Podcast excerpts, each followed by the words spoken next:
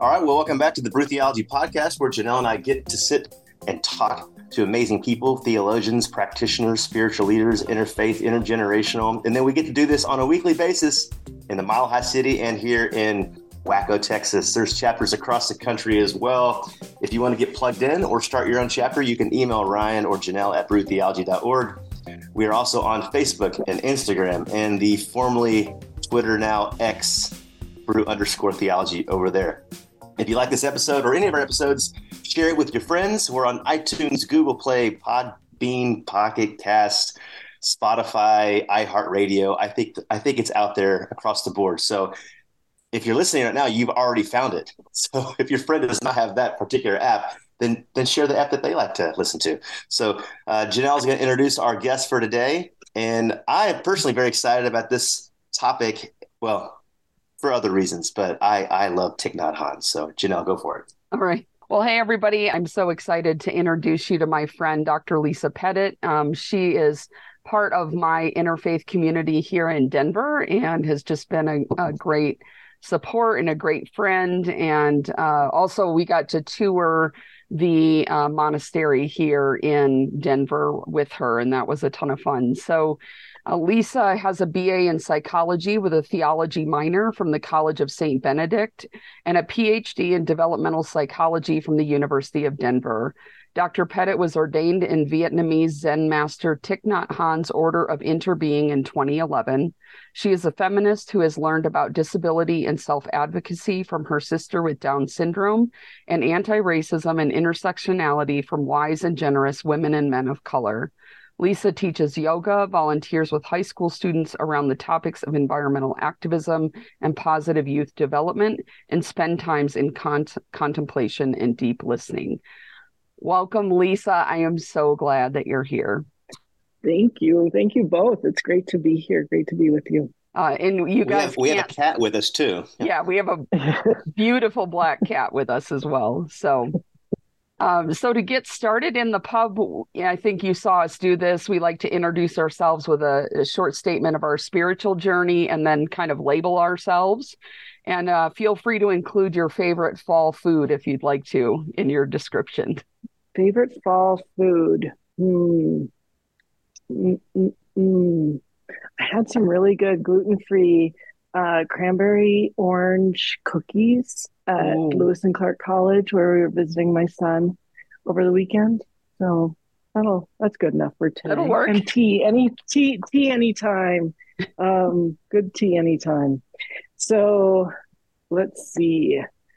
Um, my spiritual journey was actually a, a pretty positive one. Um, I grew up, I was baptized in the Catholic Church as an infant and com- confirmed, did all the sort of CCD. I went to all my catechism classes or whatever they were called and actually took them seriously, didn't try to like escape and, and, uh, and had um, I, I, think one of my formative stories um, a couple formative stories. One was when my mom took me i guess to a children's mass. She drove across town for Christmas. It was a Christmas children's mass. She wanted to know like what I thought. She was all excited to hear.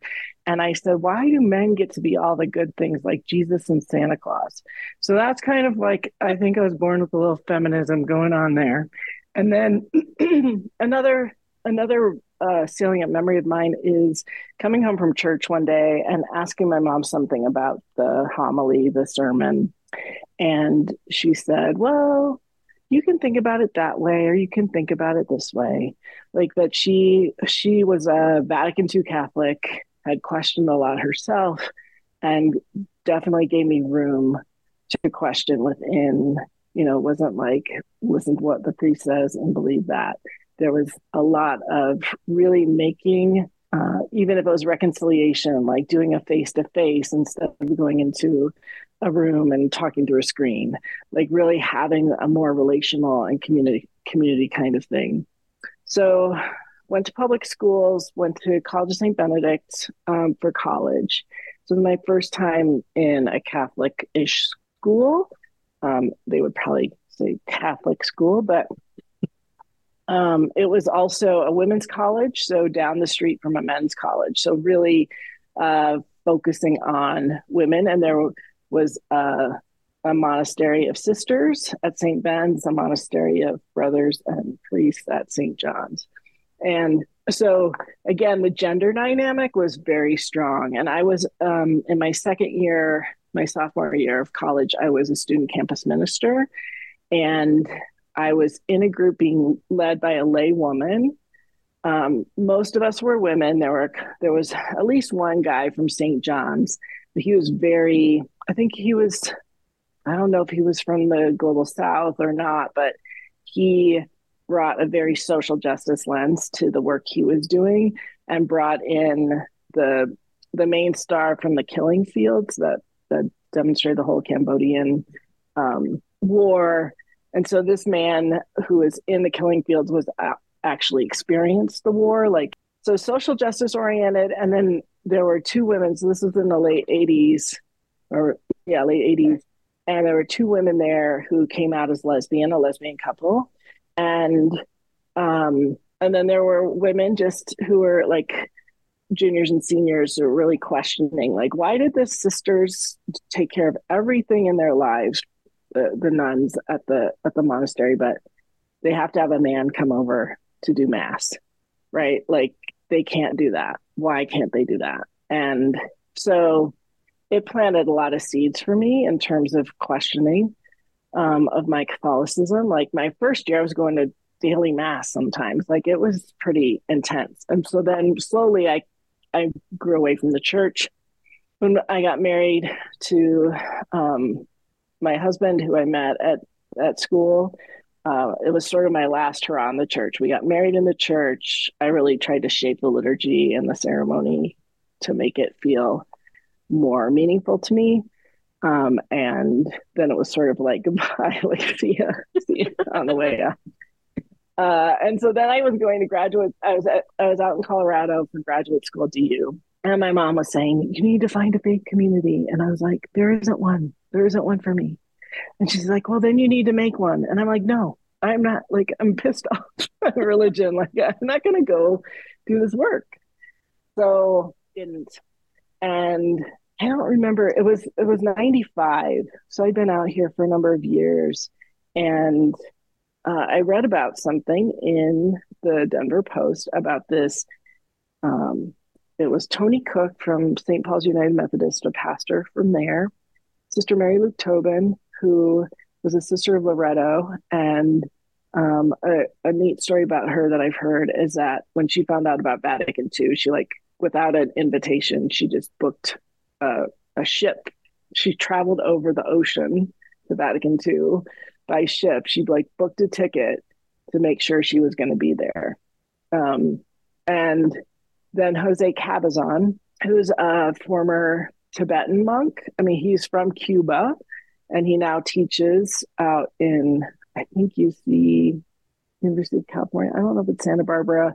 Um, he has so he's a scholar of Tibetan Buddhist Tibetan Buddhism, I would say. Um, that's probably not getting it quite right. But the three of them were hosting these interfaith gatherings. So those are kind of like my some of my early, although I did some ecumenical work at St. Ben St. John's too.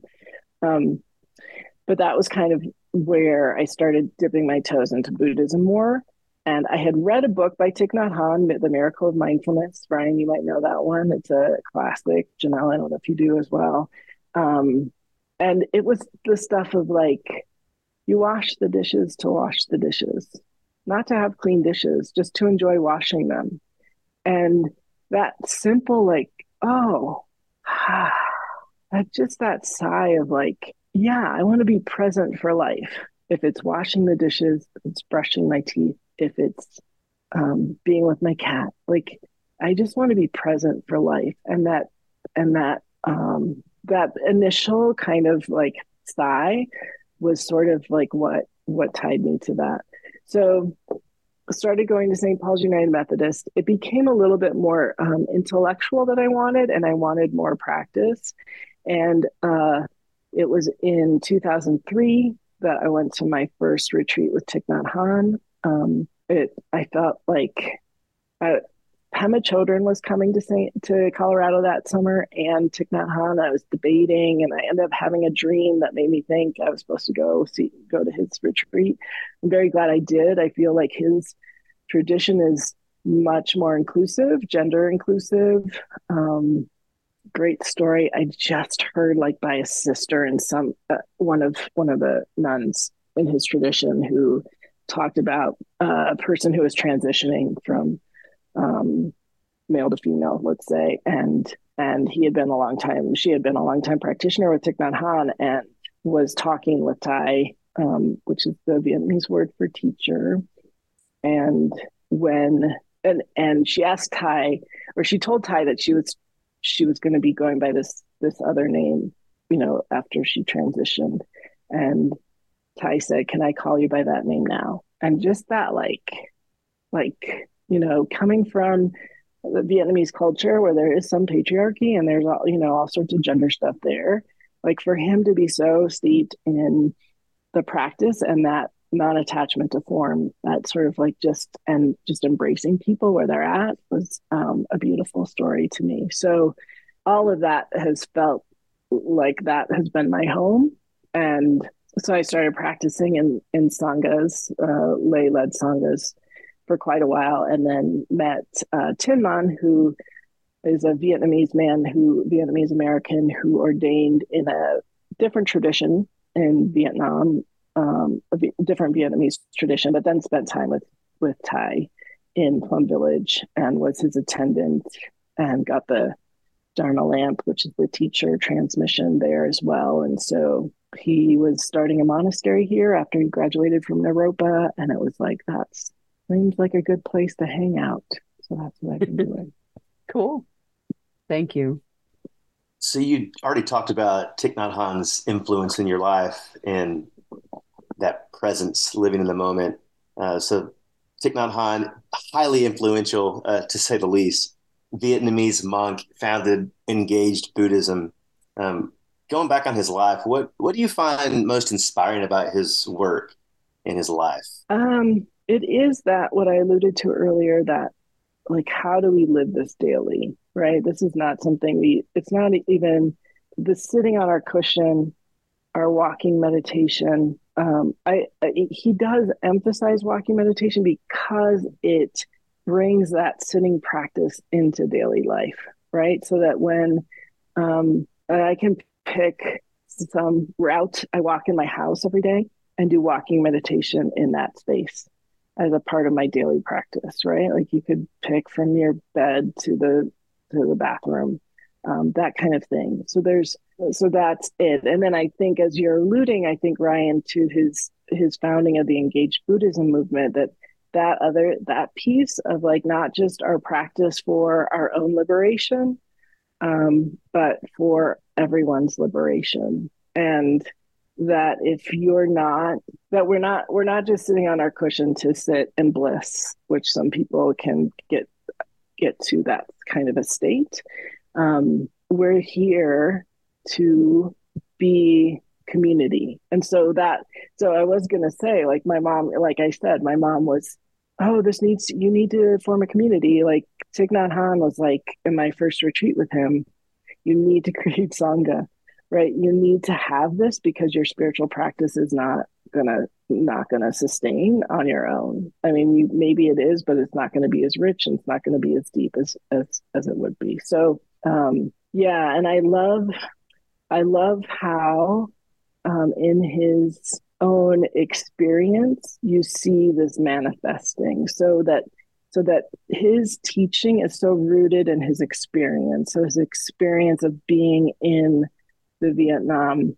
in vietnam during the wars the french war the american war and figuring out how to have the rootedness of practice which is the nourishment that we need to sustain our action and the rootedness we need to ground our action in so that as he would often he would say the peace movement isn't off is often not very peaceful. So how do we maintain and that peacefulness is not like some blissy kind of thing. It is a deep practice of being able to hold those the depths of the suffering that is going on around us right now and in doing that also be able to touch that joy that is the core of ourselves that is not externally necessarily i mean we we get we get nourishment from nature we get nourishment from from other people um, from our practice but that that joy is kind of at that center of the onion that if we peel off the layers of all the stuff that we put on top of the stories we put on top of life and all that kind of thing it's it is there. Um, so hopefully that's a little bit of the idea but the fact that he could hold that and then not take sides and not taking sides in a way that was taking the sides of the people right taking the sides of compassion of love of loving kindness of equanimity but not taking the sides of one people over another this this belief system over another belief system so i think that's been uh, it's a challenging thing and i feel like in the Gaza Israeli conflict right now, there's so much pull to take this take aside. And how do we hold human all of the humanity there and fight together against anger and discrimination and greed and intolerance? Yeah. So yeah. Yeah, it seems a lot like uh, you know Rohr talks a lot about that too. Obviously, you know, founded in in Jesus uh, Christianity, but there's a lot of overlap here. And I know that Living Buddha, Living Christ was actually one of the first books I read of Thich Nhat Hanh in my earlier mm. days. The, the, slippery slope for us progressive Christians. but it, it was uh, it's still it's still very meaningful today. I've read it a couple times. Mm. I like that. That's mm-hmm. that third way engagement. And, uh, not the binary thinking. It's it's so hard. I'm st- I have to remind myself of that often with everything in life, whether it's you know things neighborly or obviously globally, as you had just mentioned. Yeah, yeah, yeah. yeah. And let, let me read from this quote again um, that I love. That in engaged action, you don't have to die to get your message across. We have to remember that even if our protest is very strong, protesting may not be able to remove the fear, anger, and craving in those we are protesting against. Real protest is to help them wake up and take up a new direction. To do that is real action. And we can do it by setting an example, by creating a community of peace and true solidarity, consuming in a way that protects the planet, speaking and listening in a way that transforms anger and division, living simply and happily, this is a radical way of peacemaking. And it seems so simple, but how hard is that to do? Mm-hmm. And how profound is that to to live in that kind of a way? Yeah. So. Yeah. The next question we had was uh, on the 14 mindfulness trainings and mm-hmm. just wondered uh, which which ones resonate with you the most and why? And feel free to you know give us several or whatever whatever fits best for you. So I'll, I'll at least so the 14 uh, mindfulness trainings are what? The order of interbeing so the the lay order are the are what we take or what are transmitted to us and what we we we vow to practice. Um, they are an elaboration of the five mindfulness trainings, which some may be familiar with as the five precepts. And um, in Buddhism, and those are in their simplest, driest form: no killing, no stealing, no sexual misconduct, uh, no lying, and no alcohol and drugs. Right. So Thich Nhat Hanh, of course, was not satisfied with that, and uh, and um, like the no sexual misconduct is called has been renamed true love right like so um and that we live that we are aware of the suffering that are caused by these behaviors and so in that awareness we vow to do this so like the second mindfulness training of the five is um, the no stealing and that one is aware the suffering caused by uh, I'm not going to remember, but we vow to be generous. And so we're we're shifting from this idea of taking from others that especially things that do not belong to us, and shifting that to generosity. So he he gives kind of an antidote in each of them. Um, so the 14 sort of uh, open those up a little bit more, um, those five. And I don't know if I can pick a favorite. They're all really, ha- really helpful. Um, and there's one about nourishing happiness. There's one about um, like creating it, and it's so it's interesting. There's that in that engaged Buddhism, there is the like not taking sides and standing up for things. so I'm not sure exactly how that, you know, the some of the some of the um, uh, those tensions of of things that don't don't logically always fit.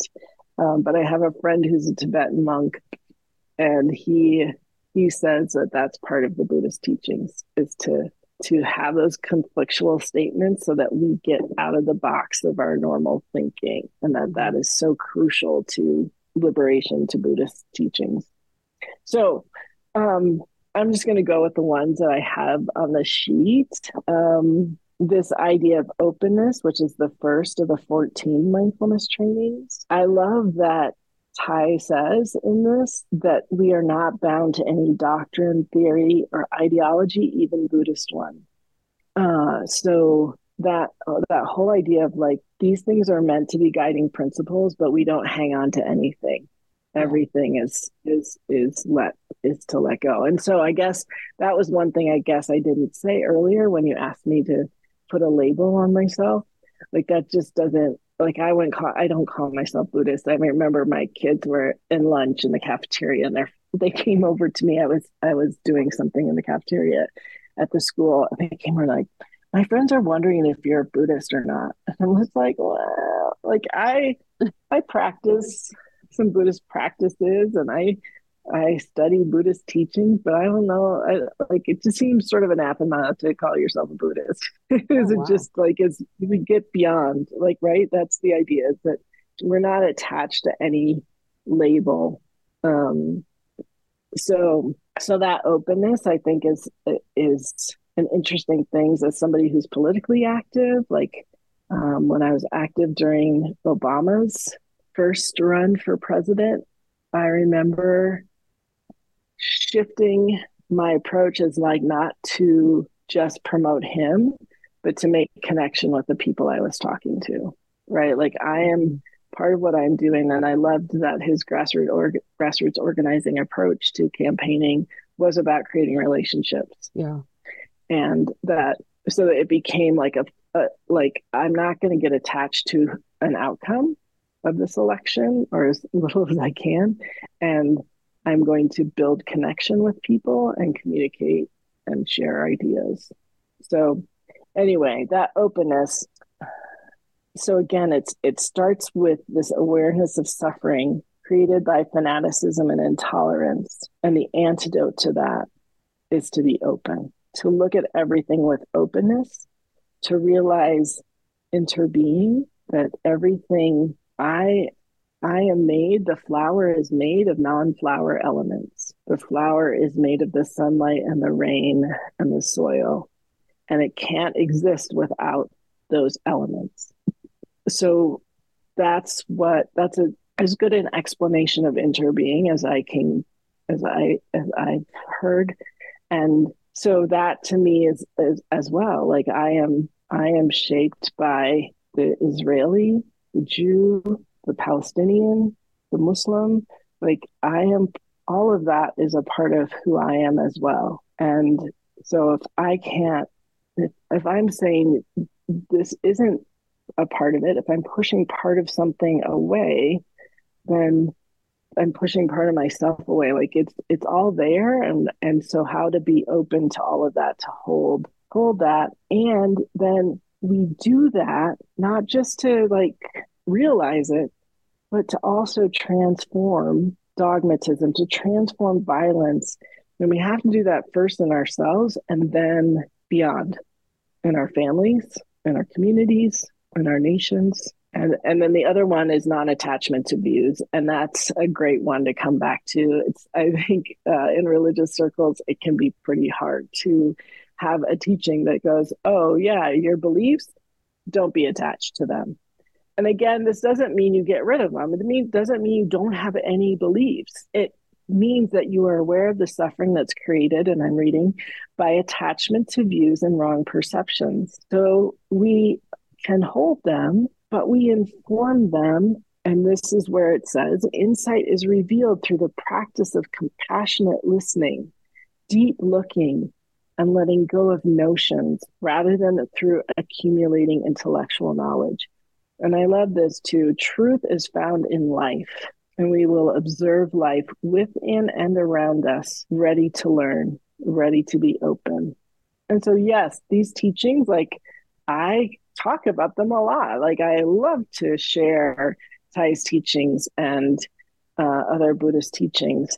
And if somebody questions them, I'm not like, oh, that's bad, mm-hmm. right? Like there's just there's room for there's room for there's a lot more room than we give we give space for, and when we give, or then we give give things sometimes, and the more spaciousness we can have the less likely that attachment will lead to wrong perceptions, will lead to harming other people and ourselves.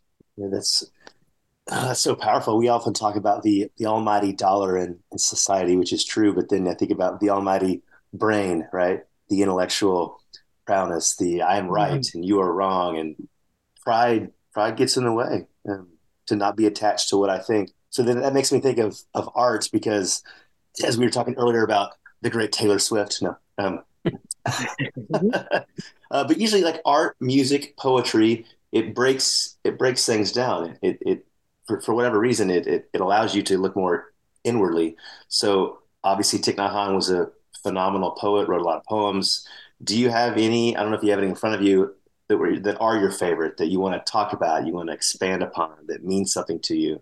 Um, I think the the poem, and I don't know that I have it here, um, is "Call Me by My True Names." Oh, I guess I do. I guess I do. This is um, the what I have in front of me is just part of it. Um, it's it's a longer it's a longer poem, and the beginning part is is the story of identifying seeing oneself he, he had heard Thay had heard stories of the pirates who would, the Thai pirates who would attack the Vietnamese boats of people escaping from Vietnam. Um, so they're already in these dangerous situations. The pirates would attack and steal the stuff that they had brought, you know, the, the last things they had brought along for, for, for, as they left to, to start a new life with. And then there were also instances where um, where women and girls were raped. And he had heard a story about a young girl who had been raped by a pirate on one of the ships and was so distraught that she threw herself overboard and drowned. And he said, and this is again getting back to the not taking sides. He said, you know, I could, it's easy to take the side of the girl and be against the pirate. But he said, if the, when I thought more about it, when I contemplated, I realized that I could easily have been if I had been born in that situation and not raised with, you know, raised with um, in poverty and all that kind of stuff. Like I could have become a pirate. Like I could have been in that space. Like how do how do I have compassion for the life that this person led? Not to say that it excuses the behavior. Obviously, it doesn't yet we can if we go into that situation with compassion for everybody we are more likely to reduce suffering in the future right? We'll we'll, we'll address the needs of um, impoverished thai families um, communities so that people don't have to grow up in that way. And so the part the part of the poem that i'll read was turned also into a song. Um, Thich Nhat Hanh's tradition as well has a lot of songs that are is a, is a more unique kind of kind of thing. He again with that non-attachment to form, he saw bringing Buddhism and Buddhist teachings into the West in a way that was more readily digestible to Westerners. So we don't call them precepts, we call them mindfulness trainings because precepts can feel a little more too rigid. Um, so this is um, Please Call Me by My True Names. And you can find many of the songs on YouTube. Um, if you look up Plum Village practice songs, and Plum Village also has an app called, oh, we'll figure that out before we're done. Gosh. Um, anyway, so this is from the song Please Call Me by My True Names. My joy is like spring so warm, it makes flowers bloom all over the earth. My pain is like a river of tears, so vast it fills the four oceans. Please call me by my true names so I can hear all my cries and laughter at once, so I can see that my joy and pain are one. Please call me by my true names so that I can wake up and the door of my heart can be left open. Sounds like a poem we need to be listening to right about now. Mm-hmm. And I know that that that imagery of pain like the river of tears, so vast it can fill the four oceans. That one's easy for me to like take in. Um, so I think it's also really important to sit with the joy, like spring so warm that it can make flowers bloom all over the earth as well. Like we need both of those. We need to hold both of those at the same time, or at least I need to. how are these uh, how are the poems and songs used in the practice of engaged buddhism are they like used in the service or just used in personal practice yeah, I mean, uh, we'll have a day of mindfulness at the retreat or at or at the monastery. I mean, we'll have a day of mindfulness, or we'll have a retreat, and those songs can just be as we're gathering for a dharma talk. They might be sung um, uh, before walking meditation. We might sing the song about "I've arrived, I am home in the here and in the now," and so they just they can be they can be kind of those practice songs that maybe we're singing to ourselves as we do walking meditation. Um, as I'm sitting in meditation, there's a in out deep slow calm.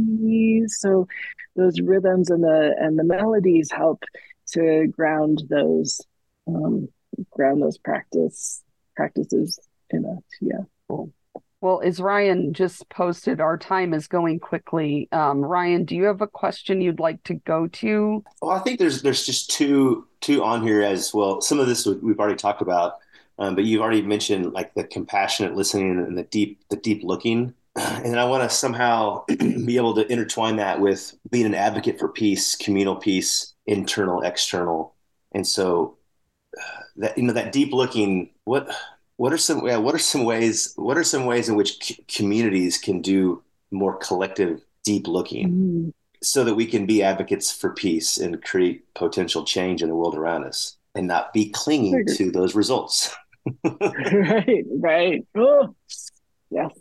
And i think that's where that being present with everything like you know that in that moment you've sown a seed of something that um, will hopefully will hopefully continue. So even if the outcome, the expected or desired outcome doesn't happen, you know that the seeds have been sown.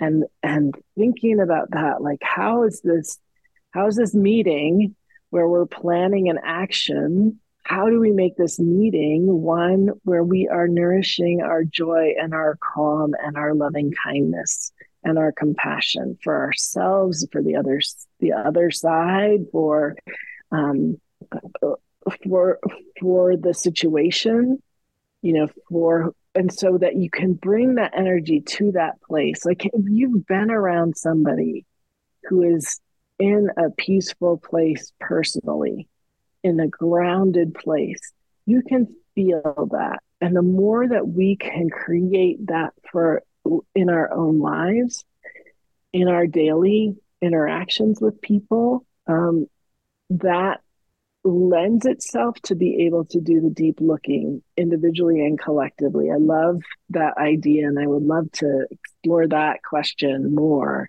about how we do deep looking collectively.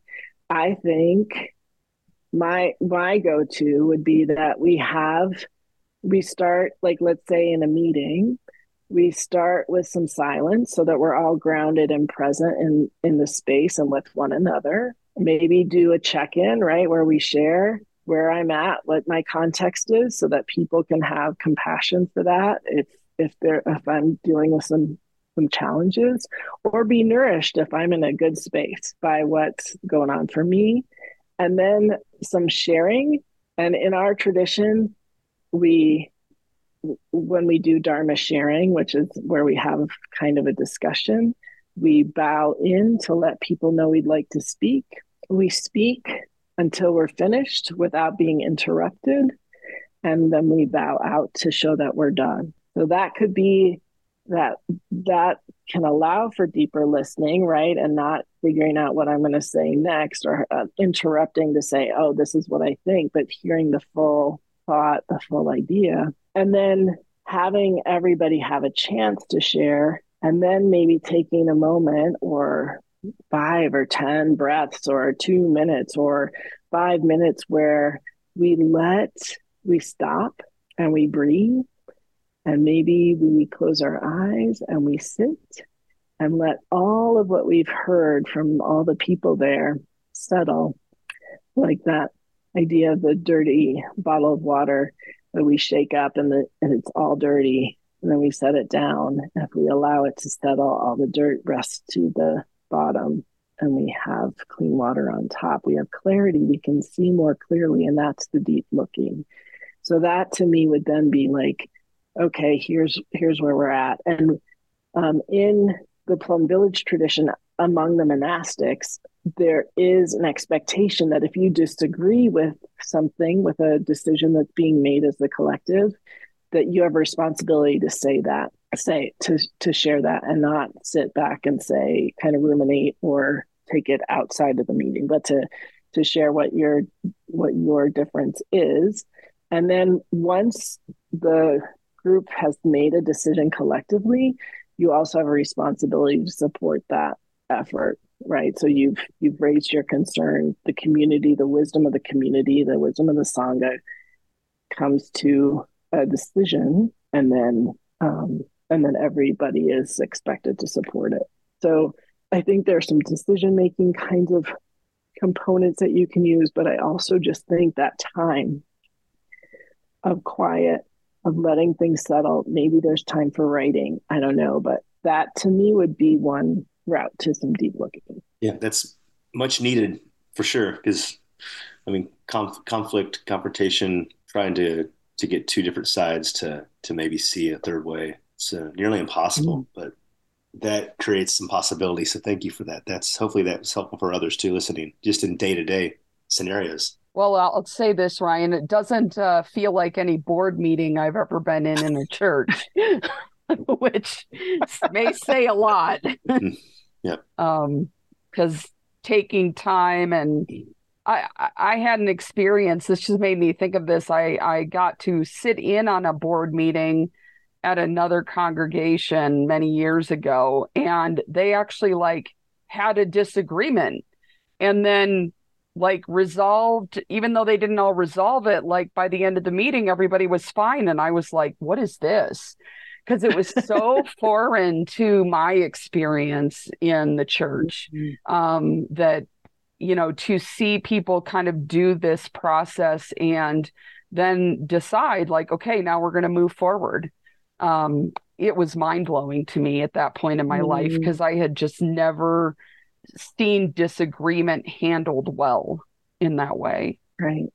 Right. That is such a gift to be able to do that. And i think if we start like right here that's the other thing like where where are where am i disagreeing with myself in my head like oh i should do this or no i should do that. Like what what's going on? What are the roots of that? And like even just being able to say okay i'm doing too much. Um, i'm trying to do all these things and i feel like i have to do them all to be accepted or whatever. Like even listening, like starting to listen to what my own stuff is, and then be able to say, oh, I could take a rest. I could take a 10 minute nap or or lay down for 10 minutes and relax and then move to the next thing. And then if I can do that peacefully, like being able to bring that same kind of awareness and experience into a collective group. Yeah. So, yeah. And there are some going to be some settings where that's not going to work. Right. Right. Yeah. Like that. I, I don't, I don't think we can pretend that if we just come in peacefully, um, things are going to be okay. There's going to be harm is going to happen. We can't take that away. Um, but how do we repair? Mm-hmm. And and uh, there are some people like I, uh, Larry Ward is a teacher and practitioner in our tradition, and he has written several books, including America's Racial Karma. Um, and he has decided he's not like going to try to change, try to work with the people who are dead set against what his his vision or his you know his commitment to change. He's going to work with people who are receptive. And so there is some of that too. I think we have to, we can be strategic. We talk mm-hmm. about that in Thich Nhat Hanh circles as using skillful means, that we're skillful in, in how we use our energy and how we make change. Um, so, so yeah, I, I think it's, yeah, I, I don't want to sound like I'm naive in that sense. I'm sure I am in other senses. well, Lisa, thank you so much for coming. And I think we need to have you back pretty soon because we have like three or four other questions we didn't even get to. so, and uh, this, I, I'm just finding this um, so helpful and poignant in this moment that we're in right now uh, as a culture and as a as a global community. And i think we need more of mm-hmm. that. So so thank you for for walking with us through this and just helping us calling us to that place of rest and peace and letting that be a posture that we take with us into the world yeah thank you too. I, this is my favorite thing to do is talk with people like you. I'm sorry i didn't get to hear more of your your stories and perspectives so happy oh, to okay. happy to sit with you again. And um yeah that it, these these teachings are a gift. These practices are a gift. And they can help transform and that's the key thing is that we can transform our own pain and suffering into compassion and understanding and love and um, healing healing so it's not just about relaxing and, and having some peacefulness but that's good at the same time. Yeah. But it is about using the space that that creates and the energy that that frees up to liberate ourselves and one another we can live together um, and serve each other. Yeah. Namaste. Namaste. Be well. All right. Peace, everybody. Cheers.